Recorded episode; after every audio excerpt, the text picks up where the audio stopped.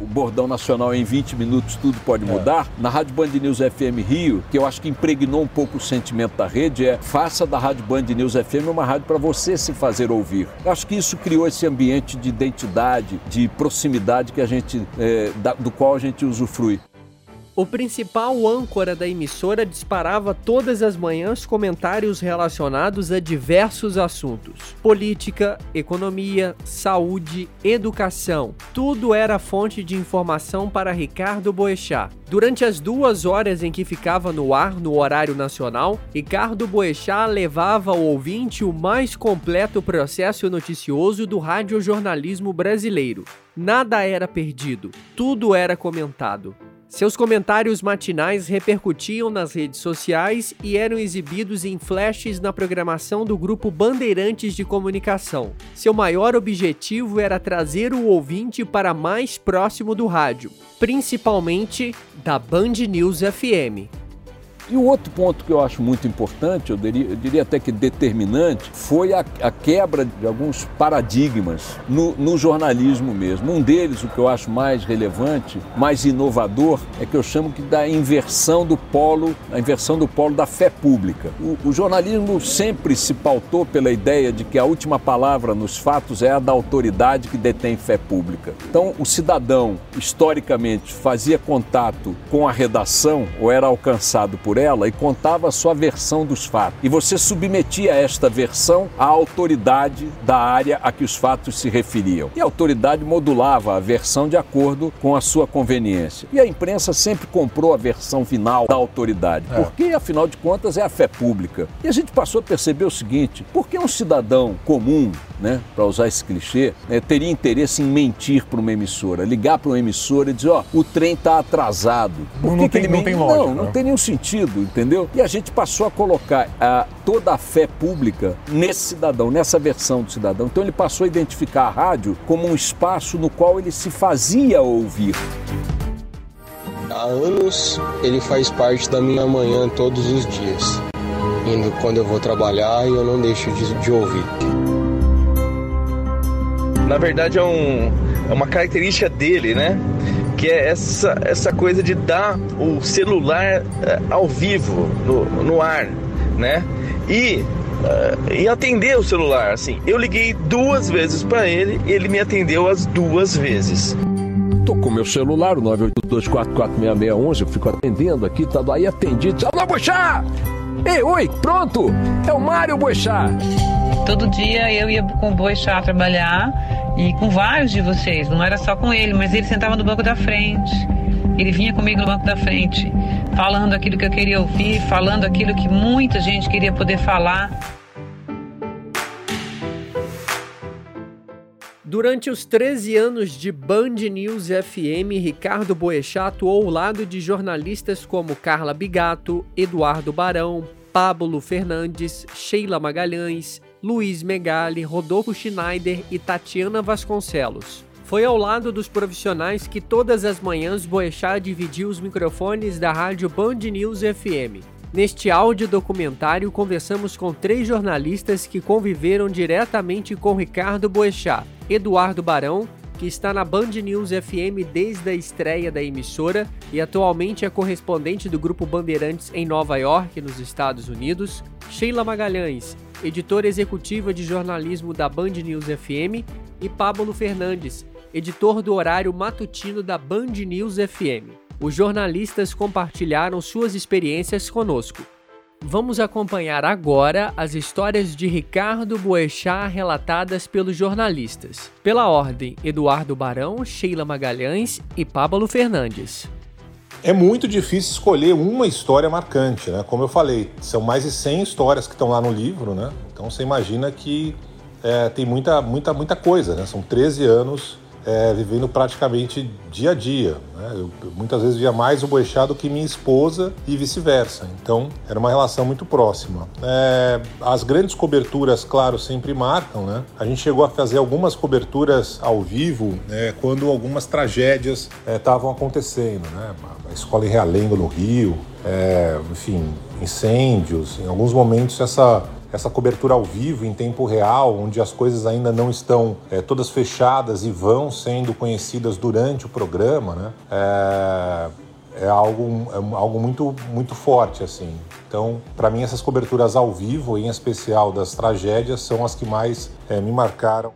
Ah, são muitas histórias engraçadas, tensas, ríspidas, emocionantes, de todo tipo. Com ele, tudo acontecia sempre de maneira muito, muito intensa. Boechat sempre foi um cara absolutamente questionador, principalmente no contato com os que ocupavam ou ocupam posição de comando, né? Ele era quase um rebelde. Essa relação sempre foi de muita troca, é, mas de muita troca de farpas também, porque o Boechat tinha o jornalismo, a notícia sempre correndo na veia. E não sossegava. Não sossegava enquanto não tivesse a apuração completa nas mãos, a história bem explicada e queria tudo isso sempre com muita agilidade também. A gente teve brigas, assim, das quais eu, hoje eu me lembro com graça, do risada, coisas rotineiras mesmo de redação. É, eu lembro do dia, por exemplo, também que ele entrou na minha sala segurando, como ele sempre fazia, né, aquele monte de papel, um monte de jornal bagunçado, sentou ali e começou a falar de um certo desânimo que ele vinha sentindo, de um cansaço constante e falou com aquela franqueza e a consciência que eram muito peculiares a ele, né? E era ali que estava começando um processo de depressão e ele tinha consciência daquilo, né? E processo esse sobre o qual ele veio falar publicamente somente algum tempo depois, quando retornou ao trabalho. Ele ficou um período fora e depois voltou. E ali para mim foi uma lição de humildade, mas ao mesmo tempo de profissionalismo, de transparência, de humanidade, de saber a hora de parar e de ao voltar ajudar a prestar um serviço à sociedade, sabe? Porque eu acho que foi dessa forma que ele conduziu o assunto no ar, compartilhando a sua experiência em respeito aos ouvintes, mas fez isso com muita sabedoria, com franqueza e com informação. Informação que pode fazer a diferença na vida de muita gente e acho que fez, né? A gente teve relatos de pessoas que, a partir daquela, é, daquele compartilhamento de experiência, buscou ajuda, gente que foi atrás e se identificou com aquela história. Ah, eu gosto muito da história da Maite Proença. Eu acho que é o que mostra o Boechat na essência, sabe? Tipo, um cara que tinha acesso a tudo, um cara que era amigo de todo mundo, e que na verdade era um cara totalmente pirado, totalmente louco, sabe? Pega um carro sem carta, vai preso, vai preso sendo secretário no estado, tipo, e não fala nada que é secretário. Eu acho que essa, essa história, pra mim, ela, ela, ela mostra um pouco do que é o Boechat, assim, um ser humano normal, né? um cara que não se vale do que ele é, do, do que ele tem, pra ser alguma coisa, não precisa, precisa dar carteirada em ninguém, sabe? Tipo, cara, esse era o Boechat. É... Mas tem outras histórias. Às vezes que a gente conversou, para mim são as mais as histórias, as minhas histórias mais marcantes, né? Então toda vez que eu ouço um Pablito não me fode, ou toda vez que eu leio, eu lembro de tudo que eu aprendi. Tudo, todas as vezes que ele, que ele, que ele falava, não faz assim, faz desse jeito, vai por esse caminho, não vai por esse, não acredita nesse, acredita nesse, sabe? Esse cara sabe um monte de coisa, assim. Ah, cara, aprendi Eu não gosto de citar um único, uma única história, cara. Eu acho que todas, todas as histórias dele são, tem algum quê de verdade, algum quê de Boechat, sabe? Pablo Fernandes e Eduardo Barão escreveram um livro homenagem com mais de 100 histórias sobre Ricardo Boechat. Então, eu queria escrever um livro, falei isso para ele, mas a ideia inicial não era só ter um livro com histórias do Boechat, né? Ele estava vivo ainda, normal, ninguém tinha a menor ideia de que ia acontecer aquela tragédia. Eu queria escrever um livro contando histórias da minha carreira é, no rádio, bastidores, do que eu observei, não só aí na, na Band News FM, né, que eu tenho o privilégio de estar desde o começo, mas também de outros veículos de comunicação, de outras rádios, inclusive que eu trabalhei é, no passado. Então eu contei isso para ele e falou: manda bala, vai em frente e tal. É, foi um apoiador, assim, né? Ele falou assim, só não me pede para reler livro, para ele tinha, ele não queria é, ficar fazendo orelha do livro, aquelas coisas. Mas se eu pedisse depois, ele ia fazer com certeza.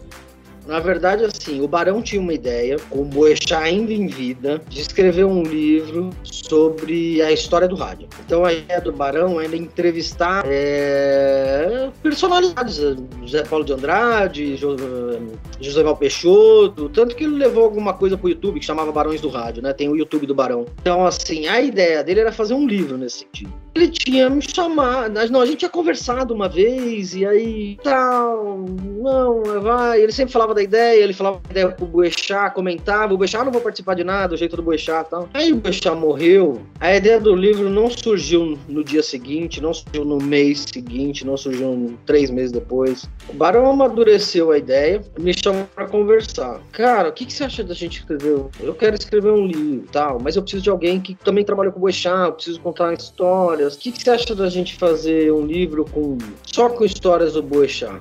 E a ideia surgiu de uma forma de, como para mim, e acho que pro Bartolomeu também, como uma forma de ter, uma forma de homenagear, de não deixar morrer, sabe? O pessoal ainda lançou um livro antes, o Toco Barco, é, com histórias escritas por colegas dele, por amigos. É, assim, a gente conversando, o Barão falou: Ah, cara, vamos escrever 50 histórias. Eu falei: Não, Barão, dá pra escrever 100, dá pra escrever mais. Então, assim, a gente começou com uma ideia de 50 e a gente começou a pôr no papel e a gente viu que chegava a 100 e a gente viu depois que se a gente colocaria mais um livro de 100. Então, foi um livro que foi escrito com calma, com todo cuidado, assim, para retratar a maior verdade, assim, tipo, trazer o máximo de verdade, principalmente de quem era o Boechat de verdade, assim, sabe? Sem cerimônia, com palavrão, com cagada que ele fez, com todo tipo de coisa. Então a gente não queria mostrar um ser é, inexistente. Né? A gente queria mostrar o cara na real mesmo. Tanto que tem histórias, um monte de histórias ali que são histórias pessoais que mostram de fato quem era o Boechat, cara.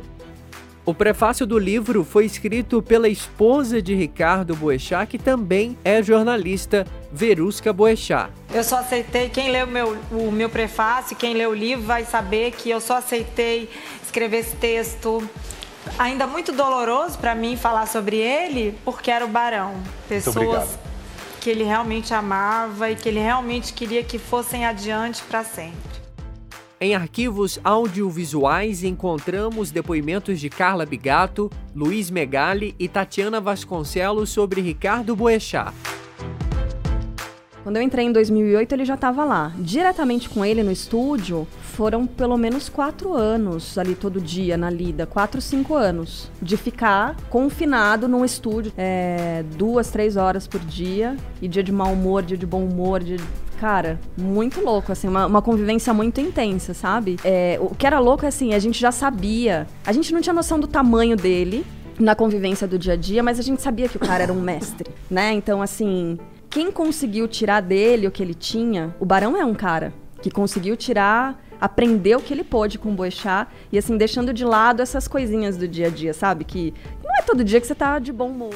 O próprio Boechat se referia a mim como o, o, se referia a ele como meu pai profissional. E ele, ele era mesmo meu segundo pai. É, não, não houve uma decisão profissional que muitas vezes pessoal que não tenha tomado sem consultá-lo. E por algum motivo é, ele tinha também um grande carinho por mim. Ele próprio me consultava na, nos momentos de dúvidas sobre a vida profissional. Eu não conseguia entender de onde vinha é, a simpatia, esse respeito que ele tinha por mim, porque eu era tão jovem e ele já tinha tanta experiência, ele já tinha feito tanto tanta coisa, ganhado tantos prêmios, influenciado tanta gente. Eu me senti um privilegiado de estar ao lado dele, de, de poder compartilhar o estúdio, de comp poder compartilhar as piadas. A gente se divertia muito fazendo aquele fazendo o programa da Band News. A gente dividiu o estúdio seis anos. É, brigava muito, muito, mas eram brigas que não, não passavam da porta do, do estúdio. E até hoje eu, eu não, não, não consigo acreditar que ele tenha ido embora. Eu fico esperando que a qualquer momento ele vá aparecer. É, é uma figura que parece que está presente o tempo todo todo e que não foi embora. Eu trabalhei com Boechat durante seis anos na Rádio Band News FM. Ele era um cara de uma personalidade muito forte e eu acho que isso era claro para quem o ouvia todos os dias. Era um cara muito, muito inteligente, tinha uma capacidade invejável de construir um raciocínio consistente, partir de um ponto, falar por 10 minutos seguindo uma linha de raciocínio e voltar no ponto de onde ele partiu para concluir o que ele queria dizer. Não importa se quem estava ali do lado dele concordava, discordava, não é sobre isso, é sobre observar a capacidade de raciocínio e admirar isso. E eu admirava muito isso no Boechat, muito embora discordasse dele muitas vezes. É, e eu nunca vi alguém com essa capacidade que ele tinha. Ele criticava quem ele achava que ele tinha que criticar, a esquerda, a direita, em cima, embaixo, enfim, não importa. E é isso, concordando ou não com as posições dele, com as opiniões dele, ele era absolutamente necessário para o jornalismo brasileiro. E era um cara muito engraçado, muito engraçado. Rodolfo Schneider, diretor nacional de jornalismo do grupo Bandeirantes e âncora da Band News FM, também comentou sobre Ricardo Boechat. Eu tinha uma relação com o Boechat de 15 anos, entrei na Band quando ele era diretor de jornalismo e eu era estagiário e minha sala ficava na frente do Boechat e ele apurava notas pro jornal e o Boechat botava aquela gravatinha para trás e eu quando eu entrei como estagiário eu já morria de medo dele e muita gente não sabe, mas o Boechat ele tinha orelha como se fosse de um lutador de jiu-jitsu, de tanto ele ficar com o telefone na orelha apurando nota, ele era um fenômeno, ele era um baita de jornalista. E depois que ele pediu para apurar a notícia, a nossa relação ali começou. O Boechat, isso não é porque o Boechat faleceu e nem porque ele é um segundo pai para mim.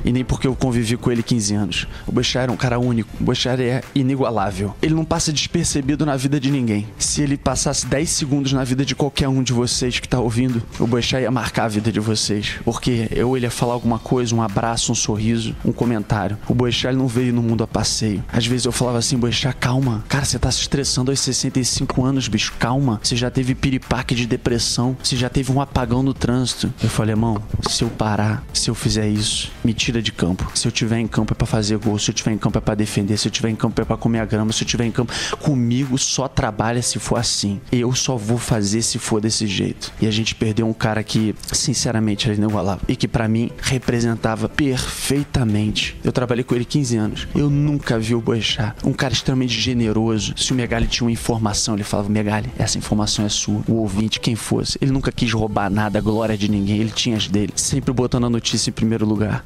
E ele era que nem vinho. Boechat melhorava cada ano. O cara mais completo da nossa imprensa hoje. Mídia falada, mídia escrita, mídia televisiva, um senso crítico, um faro pela notícia, uma percepção, uma briga do que ele fazia no ar, ele fazia fora do ar. Boechat era aquele cara. Ele não tinha uma vírgula fora do ar diferente do ar. Se fosse para brigar, ele brigava no ar. Se fosse para amar, ele amava no ar. Se fosse para chorar, ele chorava no ar.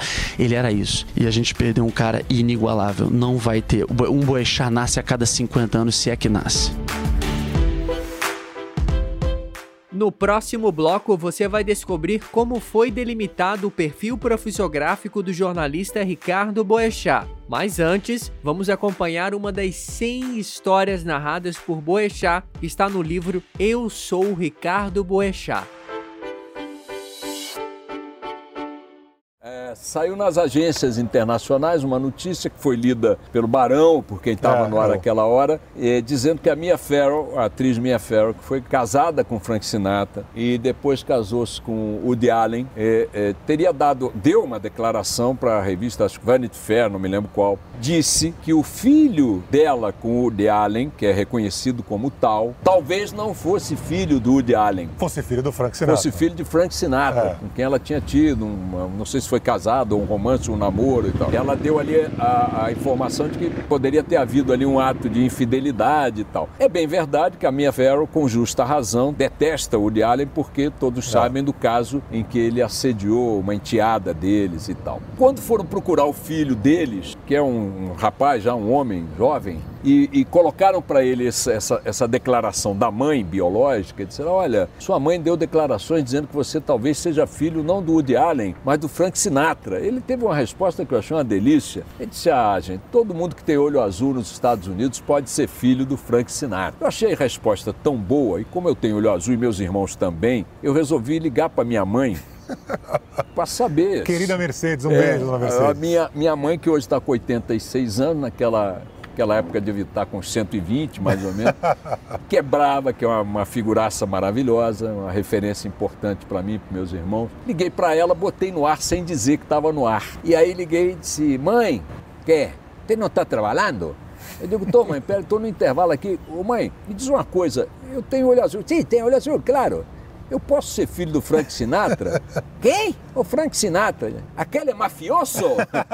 Aquele é mafioso? Aquele é um vagabundo? Começou a escolher o Frank Sinatra. E aí, aí, aí, ela ainda disse assim: teu pai não valia nada, mas é teu pai. e eu não, tá, mãe, obrigado, desliguei. Ela, como não sabia que estava no ar, pouco depois começaram a ligar para ela, para dizer, Mercedes, eu te. E ela disse, pô, mas ele me botou no ar. Bom, a partir daí, toda vez que ela me liga para tratar de qualquer assunto da família, ela me liga, ela mora em Niterói. Aí ela me liga e diz assim, Ricardo, preciso falar contigo. Eu disse, Fala, mãe, não está gravando não, né?